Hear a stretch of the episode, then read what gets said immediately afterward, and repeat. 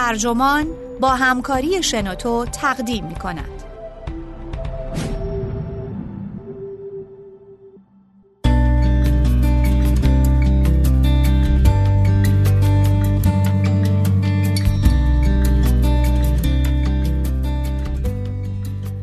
انسان چیست؟ انبوهی از دیوانگی با اندکی عقل نویسنده کاستیکا براداتان مترجم علی کوچکی. منبع نیویورک تایمز. ترجمه شده در وبسایت ترجمان. گوینده اکرم عبدی.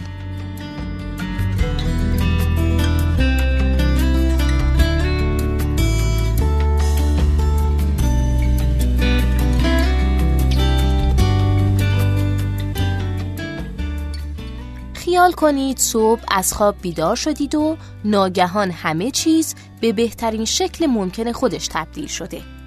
در عصر طلایی به سر می‌برید و حالا دیگه وقت خوشگذرونیه. اما چند روز که میگذره کسی بی مقدمه فریاد می‌کشه خب حالا که چی؟ اینجاست که همه با پیدا نکردن یک جواب قانع کننده جا می‌خورن. لذت اون چند روز شیرین به تلخی بدل میشه. و پرسشی کور از درون آدم ها سر بر میاره. چرا نباید این آرمان شهر دوست داشتنی رو ویران کنی؟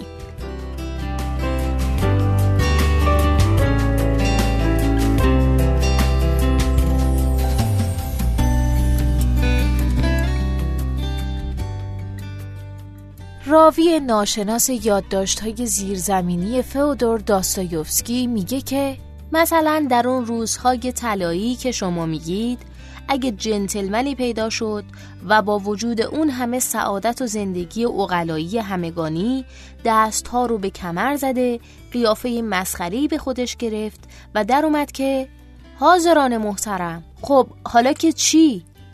آیا وقت اون نیست که این عقل و منطق شما رو با نوک پا از سر راه کنار بزنیم و همه این لوگاریسم نویسی ها و حساب های منفور و منحوس رو به جهنم بفرستیم و تا می‌تونیم مثل سابق از تمایلات دیوانوار خودمون پیروی کنیم و همونطوری که زندگی می‌کردیم زندگی کنیم؟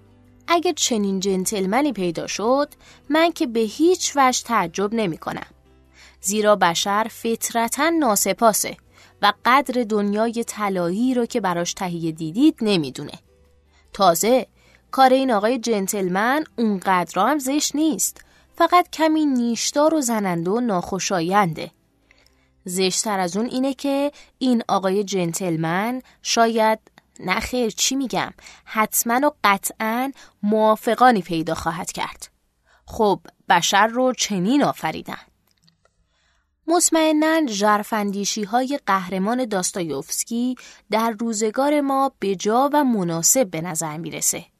نه تنها به این دلیل که دونالد ترامپ به کاخ سفید راه یافته بلکه به دلیل احساسات و سیاست های پوپولیستی در حال ظهور در سایر بخش های جهان به رغم لحن تمسخرآمیز و سرخوشانه مرد زیرزمینی، نکته سنجی های او معانی جدیتر و ژرفتری دارند. چون در نهایت آنچه او در اینجا به ما میگه داستان جهالتی تاریخی و مصیبت باره. مدت هاست که در غرب درباره چیستی معنای انسان تحت پیش فرضای فرهنگی خاص عمل می‌کنیم. اینکه محرک انسانها پیجویی اقلانی سعادته و اینکه آنان باز هم به نحو اقلانی بهترین ها و چیزهایی رو برمیگزینن که در رفاه فردی و جمعی اونها دخیله. تا حدودی در نتیجه میراث روشنگری به این فرض رسیدیم که تاریخ به سوی فهم و احترام و تساهل و پذیرش متقابل و کاملتر در حال پیشرفته. و اینکه تعصب، بیگانه حراسی، نابردباری و نجات پرستی به حکم ضرورتی تاریخی محکوم به فناست. چون هگل به ما یاد داده و ما به ندرت با این آموزگار بر سر چالش بودیم که تاریخ چیزی نیست جز بروز و ظهور تدریجی اقلانیت در جهان. این فرضیات که به نحوی از انها در جریان اصلی فلسفه منعکس شده بر آن بوده که سازنده سوژه انسانی باشه. اساساً آنچه ما را تعریف می کند قابلیت ما بر تفکر اقلانی است. ما در تصمیم گیری ها برای ارتباط با دیگران و جهان پیرامونمون و در اداره زندگی خود همواره عقلمون رو به کار می گیریم. به رغم این ما هنوز هم عواطفمون رو داریم و به احساسات و شورمندی هایی دچار میشیم. اما به نحوی در پیجویی طرح فلسفیمون این جنبه های ساختار ما در درجه دوم اهمیت هستند. آنچه ما هستیم واقعا اینها نیست. ما از بنیاد عاملانی اقلانی هستیم. این پیشفرض مزایای خاصی داره. چرا که رفتار اقتصادی و اجتماعی چنین عاملانی را می‌توان پیش بینی کرد. در واقع رفتارهای اونها رو میشه شکل داد، برانگیخت و حتی مهندسی کرد. نه تنها این امکان وجود داره که بفهمیم اون عاملان اقلانی یه محصول خاص رو خواهند خرید بلکه به لطف ابزارهای خاص بازاریابی میشه اونها رو به خرید یک محصول واداشت. اگر بناست سرمایهداری مدرن موفق از آب در بیاد دلیل اون از اساس شدیدن به درکی کاملا اقلانی از سوژه انسانی متکیه با این حال اگه همه اینها نادرست باشه و ما در نقطه کوری گرفتار باشیم چی؟ اگه عقل نیروی محرکه تاریخ انسانی نباشه و چنان که تقریبا در قالب موارد مشخصه ما غیر اقلانی و از سر تنفر، خشم، کینجویی، درماندگی، حسادت و حتی از سر انگیزه خود تخریب کننده عمل کنیم چی؟ اگه چیزی به عنوان پیجویی بدبختی وجود داشته باشه چی؟ یا به قول خود مرد زیرزمینی اگه چنین کاشف به عمل بیاد که به هنگام لزوم نفع انسان نه تنها شاید که باید مشتمل باشه بر آرزوی چیزی که برای اون ناگواره چی؟ اگه ما واقعا از تخریب لذت ببریم چی؟ قهرمان داستایوفسکی در یکی از لحظات فلسفی تر چنین اعلام می‌کنه. مطمئنم که انسان هیچگاه از رنج واقعی یا به بیان دیگه از تخریب و هرج و مرج دست نخواهد کشید. در واقعیت پذیرفتن اقلانیت فراگیر مبتنی است بر یک ساده سازی افراطی از آنچه واقعا هستیم. این برداشت بیشتر کاریکاتوره تا یه توصیف واقعی و فلسفه باید بهتر از این عمل کنه. از دیوگنس کلبی و آگوستین تا پاسکال از داستایوفسکی، شوپنهاور و لئوپاردی تا نیچه، میشیما و سیوران سنت دیرپایی از فلسفه ورزی درباره مقاک چیستی انسان در کار بوده. اگر انسان حیوانی ترکیبی باشه، جانوری پیچیده تر خواهد بود با لایه ها و بخش های بسیار که یکی از یکی غیر اقلانی ترن. انسان در هم بافته است از تناقضها و محرکهای متعارض مثل خردمندی و بیخردی، تدبیر و بیپروایی، بی ایمانی و عرفان، منطق و خیال. ما همانقدر از علوم دقیق تغذیه میشیم که از استوره ها، قصه ها و افسانه بافی ها. ما می‌تونیم برای دیگران بمیریم یا بذاریم که دیگران از سرما هلاک بشن. می‌تونیم چیزهای خارق‌العاده بسازیم تنها برای اینکه از تخریبشون لذت ببریم. جامعه انسانی می‌تونه همزمان هم بهشت باشه و هم جهنم. در صده گذشته فلسفه عمدتا از تلاش برای توضیح این پیشیدگی دست برداشته و در نتیجه اصری داد محور رو از سر میگذرونه که بر اثر اون به شکوفایی رسیده.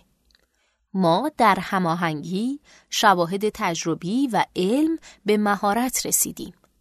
اگر آثار پاسکال، داستایوفسکی و دیگر اندیشه ورزان آن مقاک رو بخونیم، به شیوه اونها رو خواهیم خوند که گویی به سکه های باستانی نگاه می‌کنیم. به عنوان نسخه های خطی عتیقه و بقایای جالب از دوران گذشته و نه همچون چیزی که بتواند تقضیمون کنه. وقتی نوبت اون میشه که این آثار به ما کمک کنن تا فهم بهتری از خودمون داشته باشیم هیچ ارزشی برامون ندارن. این به این خاطره که گویی ما دکارتی تر از خود دکارت شدیم. ما هر گونه سر و کار داشتن با چیزی که کاملا واضح و متمایز نباشه رو رد می کنیم. اگر چیزی از پذیرفتن های معمول سر باز بزنه و رازآلود جلوه کنه، اون وقت رنگ و بوی دینی به خودش می‌گیره. اگر مسئله ما رو آشفته کنه اما بر اساس ضوابط دقیق زبانی و منطقی یا تجربی قابل حل نباشه اون رو مسئله کاذب میشمریم و ازش میگذریم. امروزه سخن گفتن از مسائل مربوط به دل انسان همون چیز کوچیک درک ناپذیری که بیش از منطق یا استدلال انسانها رو به عمل و زندگی و مرگ وامی داره غیر دقیق و بی سمر تلقی میشه. اما دلیل اصلی سرباز زدن ما از درگیر شدن با اون مقاک ضرورتا تنبلی ذهنی نیست. بیشتر اوقات دلیل اون صرفا ترسه. چرا که بنا به گفته نیچه اگه به جد در مقاکی چشم بدوزی مقاک نیز در تو چشم خواهد گشود. داستایوفسکی همون سوسیالیست، زندانی سیاسی، معتاد قمار، سرعی، اندیشمند واپسگرا و هنرمند ژرفبین در آن مقاک بسیار خیره ماند و گواهی او در این باره گیرا و تأثیر گذاره. او در روز نوشته یک نویسنده اعتراف می‌کنه که اشاره به این نکته واضح و روشنه که شر در جرفای وجود انسانها نهفته است. جرفتر از اون چیزی که درمانگران سوسیالیست ما میپندارن. هیچ ساختار اجتماعی شر رو از میان بر نمی داره. نفس انسانی همان گونه باقی خواهد ماند که همواره بوده.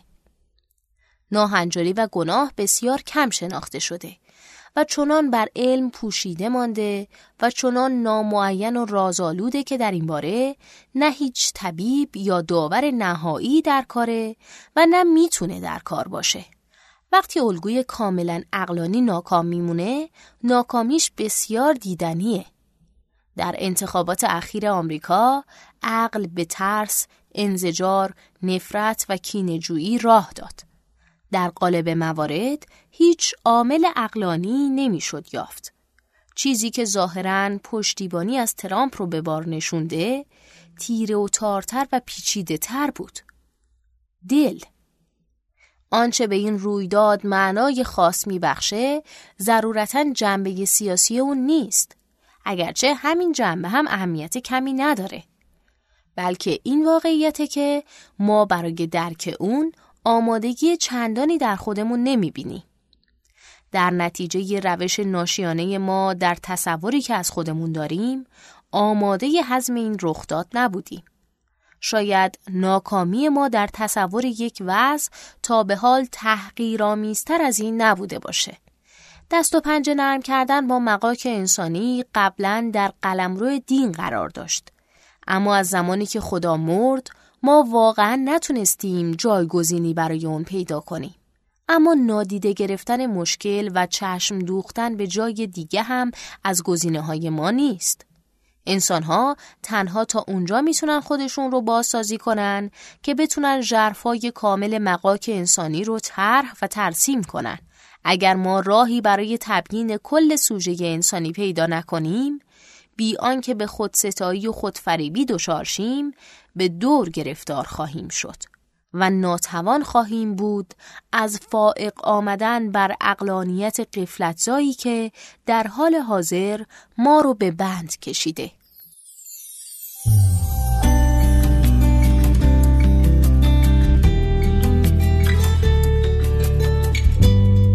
این پادکست اینجا به انتها رسید.